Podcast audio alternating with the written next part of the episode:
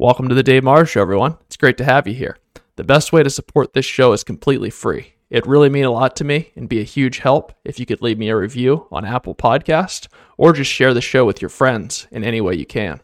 Another way to support the show is signing up for my email list using the link in the show notes in the description. Members of my email list will get to submit Q&A questions, which I'll be answering every few weeks on the podcast. I really appreciate the support everyone. Let's get started with today's show. If you want to be successful over the next 20 to 30 years, this is going to be one of the most important concepts that you can learn and understand. The goal as a creator is to be prolific and to be on offense, so you can always strike first and always get your art out to the world. If the reverse happens, you don't understand the world, then you're always on defense, and life feels like it's coming at you so fast, you can never keep up. This episode is all about being on offense understand the future that we're going into, and making the best moves so you can continue to be a prolific creator. If you look around you, you might notice that everything feels like it's speeding up. Time appears to be getting faster and faster. Technology is advancing at an ever faster rate. If you look back to 2007, that was the first year that everybody had iPhones. Now it's 2021, and the entire world is completely different. If you look back that same range as we just look back, say from 2021 to 2007, if you go back to 1990, the difference between 1990 and say 2000 aren't that much different. Things are pretty close to the same as far as technological advancement. Computers got a little bit better. There weren't smartphones, there were cell phones, but they weren't that great yet. But as soon as you hit the smartphone era, we get decentralized computing meaning people that couldn't afford a computer before or a way to connect with thousands or even millions of people at once now had the ability to do so. So, as technology gets cheaper and cheaper for the average human to get a hold of, things are going to speed up as far as time, as far as creativity, as far as chaos, and as far as all the upsides and the downsides that we had experienced in the pre exponential age.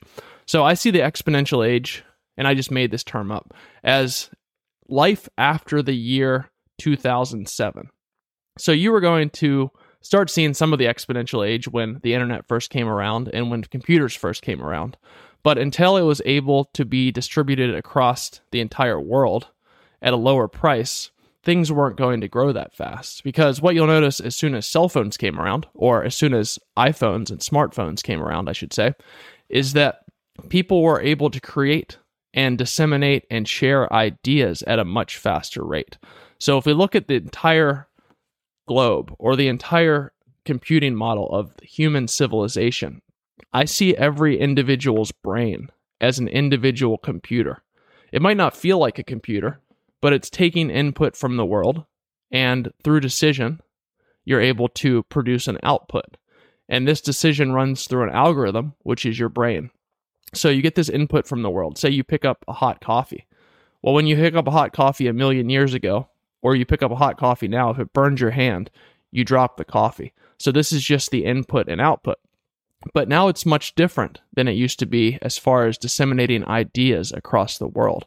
So people are going to learn much faster because a thousand years ago, if you wanted to get an idea to move around the world, you had to figure out how to print that idea and only a few people were able to print.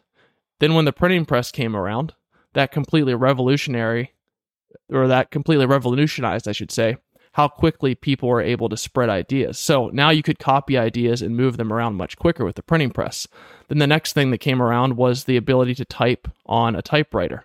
And you could do the printing press and not have to depend on a third party to be able to go to and say, Well, I would like to print this thing. Could you do it for me? So you could do it yourself with a typewriter.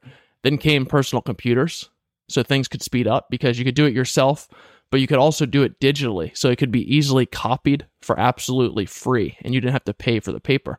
Then the internet came around and you had your computer mixed with the internet. So not only could you do it for free in the digital world, you could spread your ideas to other people within this new internet network. So as you can see, the technology is getting cheaper and cheaper and the ability to duplicate ideas or information is also getting cheaper and cheaper and easier to do. So, as things get cheaper and as it's easier to spread ideas, you're going to get a lot more good ideas and you're going to get a lot more bad ideas. So people will see this as a downside because they'll look at the news or they'll look at the world around them and they'll say, everything's horrible. I don't like how things are going because it feels so much different than 20 years ago. Well, I got bad news for you. If you don't like it now, things are going to speed up exponentially and get faster and faster to the point that in 15 or 20 years from now, we'll look back to 2021 and say, oh man, that feels like 1950 might feel to us right now because we're on this exponential slope of change. And if you're not able to read the landscape and grow with this exponential rate of change, you'll either get left behind, which a lot of people will. This is always what happens with technological advancement. But there will also be a lot of people that are lifted out of poverty because they can now afford a way to make money or move money or create ideas or grow an audience of people that want to hear from them for a fractional of the cost they could when the computers were around. So, as soon as the iPhone hit and apps started to be created that people could share art or share ideas or share anything else, it became extremely cheap to disseminate these ideas. And people in Africa or people anywhere around the world that were of very low poverty levels before, not all of them, but a fraction of them were now able to make an income or talk to people or spread ideas where they weren't before. So, slowly, technology lifts people out of poverty, given that freedom still exists on the planet. If you have a complete communist dictator state that controls the whole planet, your technology isn't going to do much but hold every individual back at the hands of the state, and that's not good. So, the next 20 years is going to be the fight for freedom and the fight to onboard people and their mindset and their ability to solve problems into the new exponential age. Because if we don't do both of those things at the same time, then there's going to be people that get left behind because their brains were taught to function in the pre exponential age, pre, say, 2000 ish. And they're going to get left behind and they're going to feel very weird because they're not sure what's going on. And things such as time and the dissemination of information is going to feel so fast that they won't going to be keep up with it. So it used to be you would turn on three news channels and you would get your news, say back in 1980 or something like that, before satellite television came around. So you would trust these three figureheads that would come on and they would say, This is reality. This is what you must believe. But in all reality, they weren't giving you the full story. But to everybody that was watching it, they were given this range of ideas from the news so it felt calm. It felt trustworthy. It felt like these people were giving them the right idea. And they couldn't get any information outside of that. So it felt like everything was okay. So as we see the technological age ramp up post the year 2000, and especially into the smartphone age, everybody that was given one or two choices or three choices of places to get information before now had literally a million choices of places to get information. So the brain went from three inputs from places to get information on the news to a million inputs. And this makes people feel very anxious, overwhelmed. They don't know what to do, they don't know what to trust. It almost feels like a new era of thinking has taken over everybody, and it's a mass psychosis of the entire population of the planet, where you can see people are just losing their minds. And once you start COVID, and once people are at home and they only watch their screens, and they have millions of screens or different shows to choose from, they really don't know how to trust and they lose their complete sense of reality. And this is the breakdown that we must avoid at all costs because this breakdown tends to push towards totalitarian regimes, which means the loss of freedom and the complete control of technology by governments and state, which can be extremely dangerous. So, in my opinion, the future will be decentralized and the future will be fully encrypted and we're always we're already starting to see this come out, right? So by decentralized, I mean everybody will have a smartphone or everybody will have the ability to spend money and trade money and move money without third parties such as banks in the way. They can cut off their money if they don't like what they're doing. This will have upsides and downsides, of course. There'll be a lot of crime committed from it, but there'll also be a lot of people that are under totalitarian regimes right now that will be able to have more freedom than they used to have because they can now move money transactions across the world without a third party involved saying, hey, you can't do this. The other decentralization part will be everybody will have a device that they are able to communicate directly with everybody else. So right now you have companies like Google and Facebook and they are the intermediary or the gatekeeper between you being able to talk to somebody else. Say in the beginning, you could put something on Facebook and everybody that was following you would see what you put out. But now they've said, well, we can't make any money off that model. We need to limit your reach we won't show everybody what you're putting out on our platform, and you'll have to pay to show more people what you're putting out there. So you can see that this is the third party, and this is a centralized third party that can dictate what other people see when you put out. And that's their business model. So they're welcome to do that, in my opinion. But there are going to be decentralized services that come around where once you have this decentralized service, there is no third party or gatekeeper in the middle keeping your ideas from spreading to other people around the world. So, technology will become decentralized, money will become decentralized, and everything else that you see around you that can go into a digital machine will also become decentralized. Because what's going to happen is people are going to look at their options. They're going to say, I can take a centralized network such as Facebook or Google and I can hope that they have the same interests and the same goals as me. And if we have the same goals and they overlap, they'll probably continue to spread my message.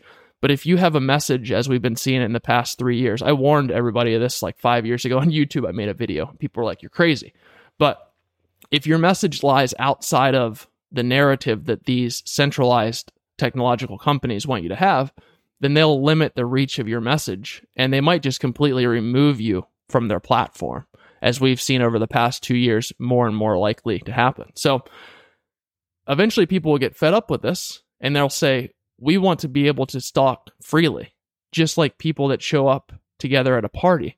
They don't want a third party in between them and somebody they're having a conversation with saying, well, you shouldn't talk to this person. This person might be dangerous. If somebody did that to me at a bar and the bar allowed that to happen or anywhere else you might hang out, I would leave that place and look for something or somewhere to hang out that didn't have that happen. So, the downside of decentralization is that it doesn't move as quickly and it needs to be heavily encrypted. Because if you think about what these third party platforms like Google and Facebook do, they provide a very high level of security and encryption on their platform. So when you're on their platform, they harvest all of your information but they make sure that there's an outside barrier or wall around the platform so other people can't break in and get your information. Now, of course, there are breaches where somebody breaks in, but as far as security and encryption and technology, the big companies on the planet that are working in the digital realm right now have the best security and encryption on the planet. So, when you go to the decentralized platforms, and you'll start to see these pop up more and more, everybody's individual device needs to have heavy encryption on it. And this is something people are going to need to learn that if you don't want to get your money stolen, if you don't want to get your creative ideas stolen or your intellectual property stolen, people are going to have to get good at operating on computers in a way that they don't get hacked or all of their stuff stolen because as more and more people come online, that's also going to open up open up a lot of alleyways for thieves that used to work in the material world to work in the digital world. So decentralization and encryption are going to get better and better, and people are going to want to hear ideas from other people that have different ideas than them. And they might completely disagree with these people. But what's happening now with these uh, central authorities and third parties such as Facebook, Instagram, Google, any other of these massive tech companies, Twitter, they're saying, well, we've decided that you don't get to hear from these people that you disagree with because it might be dangerous for you or it might not be good for you in the long run. And what really they're doing is they're making a place that they can control the entire narrative so they can sell more ads and make more money, but it ends up costing you the ability to hear outside and differing ideas. So it makes people very tribal and they get extremely angry at each other. So they just say, I want this person canceled and removed. It's basically the modern era of the Salem witch trials. You guys can read the history on that. Very similar to what's happening now. And I would also say that if you want to get a really good idea for what a worst case scenario can happen with the design of how people are acting on the planet, look into the Chinese Cultural Revolution and you'll see a lot of overlap between what's happening now and what happened during the Chinese Cultural Revolution, except theirs was in physical reality, and this cultural revolution is within digital reality. But exactly the same human mind is creating these atrocities. So check that out if you want to read up it on it. The books by Frank Dikötter on Chinese cultural revolution is fantastic. So a few things to think about when we're moving forward in the exponential age. It's going to be more and more easy to get left behind in the exponential age, but it's also going to be very easy to spread your ideas. And it's the most free and the most beneficial time in human history to be a creator and to get ideas out to the world and to share your art. It's actually the best time of all. If you think about this, even if you want to make the comparison that social media sucks and that they limit your reach and your ability to share stuff with people, well, 50 years ago, you had no ability to share stuff with people unless you were selected by one of these big organizations, such as the news or a newspaper, to feature your items. So, even with limited reach, you can do stuff like podcasts, you can put videos out on YouTube, anything else you still have the ability to reach more people now than ever before in human history. So people can either take advantage of that and they can use this exponential nature of the internet and of sharing ideas to get their ideas out to a thousand people or a million people with the same ease. So the number one priority for creators to look at over the next probably the rest of their lifetime essentially is to look at systems for getting their ideas out and they need to be able to see the difference between a linear system and an exponential system. So, a linear system is something that increases or decreases, but it does it at the same rate every year. So, if you look at this, a good example would be a nine to five job. If you have a nine to five job, let's say you're making $100,000 a year at your job. I just made up an easy round number. Well, you'll probably get a 3 to 5% raise a year. So the following year, your salary will be 105,000. And then after that, it will be 3 to 5% of that. So it will grow at this same rate. And you guys can Google go to Google and Google linear versus exponential curves and then click on Google Images and it'll show you. So a linear curve is just a flat line. It's going to increase or decrease at the same rate. An exponential curve is a curved line and it's going to increase or decrease starting at a smaller rate and then it's going to slowly speed up. And as it gets further and farther along, this exponential is going to cause it to grow extremely quickly and get outsized results for the input. So, a good example of this that everybody can easily visualize is investing in the long-term stock market. So, you could just pick something that's easy to think about. Say the S&P 500 in the stock market, which is the 500 largest market caps in the United States. And they put all of these companies into an index, and you can just invest in this index, and it will grow on average over 30 to 50 years at the rate of 7 to 10% a year. It'll have some years where it's way down, it'll have some years where it's way up. But if you put $100 in that thing in 19, say 80, it's going to grow slowly at first because it'll double. Say you put $100 in it maybe it'll double in six years. So then it's $200.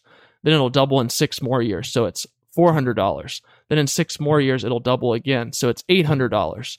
Then it'll be 16. And then 16 will double into 32. 32 will double to 64. 64 to 124. So it'll keep growing. And at first, it won't like it's growing much. But once it gets into these bigger numbers and the big numbers start doubling, you see that you become a multimillionaire late in life because you put $100 in this index market early in your life and it had exponential growth over the long term. So these are very important systems to be able to see systems that scale versus systems that don't scale. If you have a nine to five job, nine to five jobs can be great. If you want to have a family, you want security, if you want health care, if you like what you're working on, I'm not dissing nine to five jobs at all. I've worked them part of my life, but nine to five jobs don't scale for money and they don't scale for time usually. Meaning, if you go to a nine to five job, they give you a salary. You might get some overtime, but you show up and you're going to get an income every year. And it's probably going to range every year if you get overtime within plus or minus 10%, right?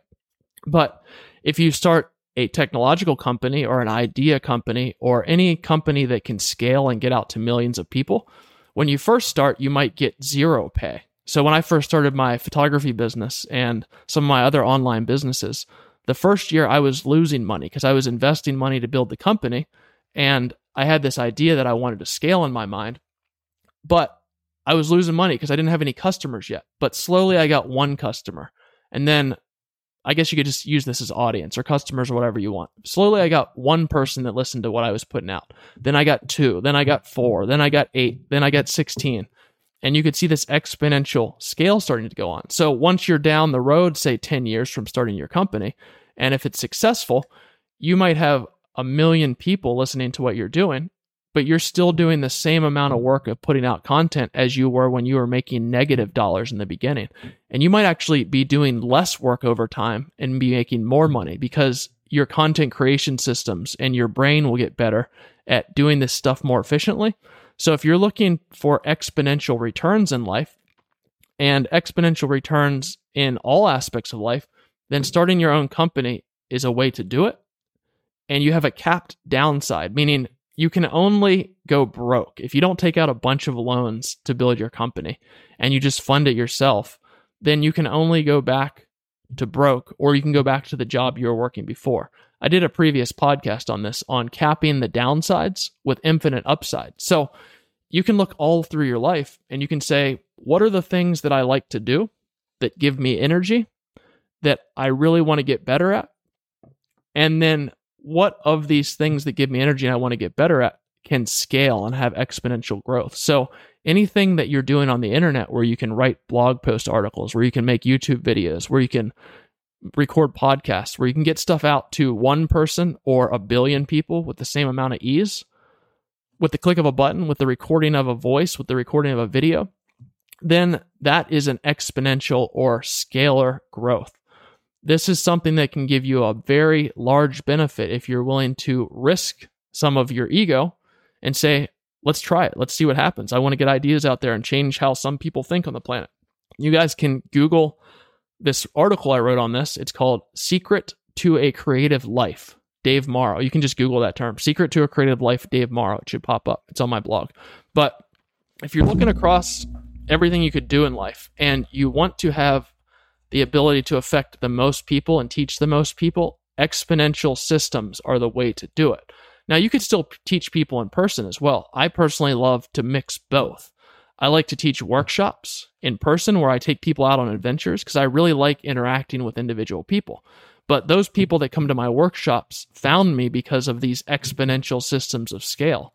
So the workshops are not exponential. I can only teach eight people at a time over a weekend. And I really like that interaction because I like how the teaching goes in person. But my ability to find those people came from an exponential system of scale. So picking projects that give you energy and mixing systems of scale with regular linear systems like teaching in person or doing a job that's actual in physical reality can be great because you can get the best of both worlds. And if one's not working out for you, the other can. And a great example of this, which was horrible for a lot of companies, was during coronavirus. The government had the ability to say everybody needs to stay at home, which I don't agree with at all.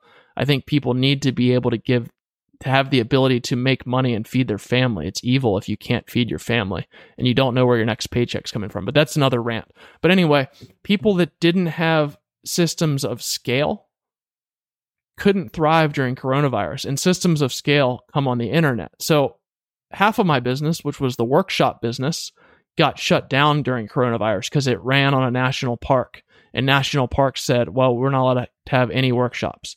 So if I didn't have the exponential system of scale, which is all my online teaching and everything that I do on my website, then my business might have been in big trouble. So, not only are you going to get better benefits by having these systems of scale in place, when bad things happen, you have a more spread out business model that allows you to thrive even when things go wrong in the world. And I think eventually people might merge with computers and just become completely part of computers where they will experience everything inside of a machine.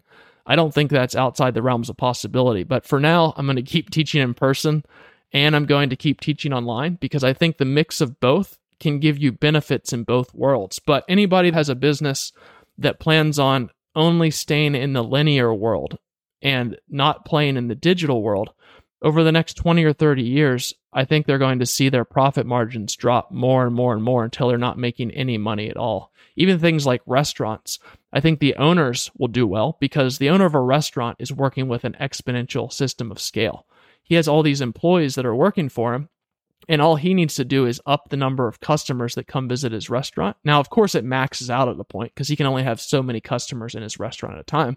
So when he hits that max point, he'll say, Well, I'll open another restaurant, another restaurant, another restaurant. So this one dude might open 10 restaurants and then he's running a system of scale and physical reality. But if you're working at a restaurant over the next 20 years, I think the people serving and the people making drinks I personally like to go and have a server and have somebody make my drinks, but I think a lot of people would also like to go and have a computer they could just push the buttons and a little robot or something would send them a drink or some food.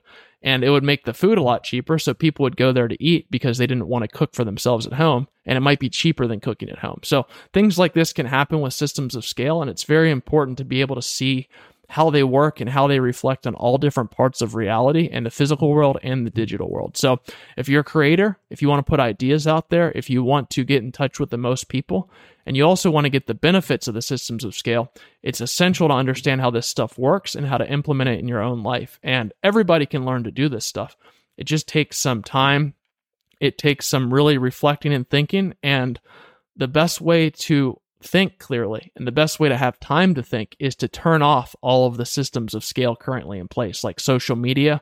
Stop watching news, stop watching media, and just say, I'm not going to do that stuff until I design these own systems in my life so I can actually be the producer of knowledge and not the consumer of knowledge. It's good to consume some stuff, like consume books and consume things that have been vetted over the past 30 years. Like, I don't read books that are newer than five years old generally because I want to see books that stand the test of time. I don't want to waste my time on books that haven't been around long. But stuff like news or breaking media or anything else that's coming out constantly, it's not going to help you out in the long term to consume all that stuff and then not build your own systems that can teach people or help people in some way because you're going to be the long term consumer and the long term consumer ends up being used by these systems of scale in many ways because although there are many ways that they can learn, usually the companies that are the biggest and have the most reach don't want the people to learn. They want to harvest ad revenue from them, at least in the current model. In the decentralized future where everything's encrypted and person to person, I think that'll be much different, but that change hasn't happened yet. So hopefully that helps you guys to see the current world we're living in and to prepare for the future. And hopefully it makes you excited as well because I'm extremely optimistic about the future. I think the individual and the combination of individuals in teams that want to get one specific thing done to change the world and that don't become corrupt are going to change how the entire world and the entire human operating system looks. And I'm really excited for it. I think there's going to be more thriving humans on the planet every day as soon as we get over this massive centralized third party authority that controls all information and removes ideas it doesn't like. But we'll get past it. But we need more creators. We need more ideas. We need more builders. We need people that will help to get this stuff out to the planet. And you, believe it or not, are one of these people. So make some cool shit and put it out there. Thanks for listening, guys. See you next time. The best way to support this show is completely free. It'd really mean a lot to me and be a huge help if you could leave me a review on Apple Podcast or just share the show with your friends in any way you can. Another way to support the show is signing up for my email list using the link in the show notes in the description. Members of my email list will get to submit Q&A questions, which I'll be answering every few weeks on the podcast. I really appreciate the support everyone.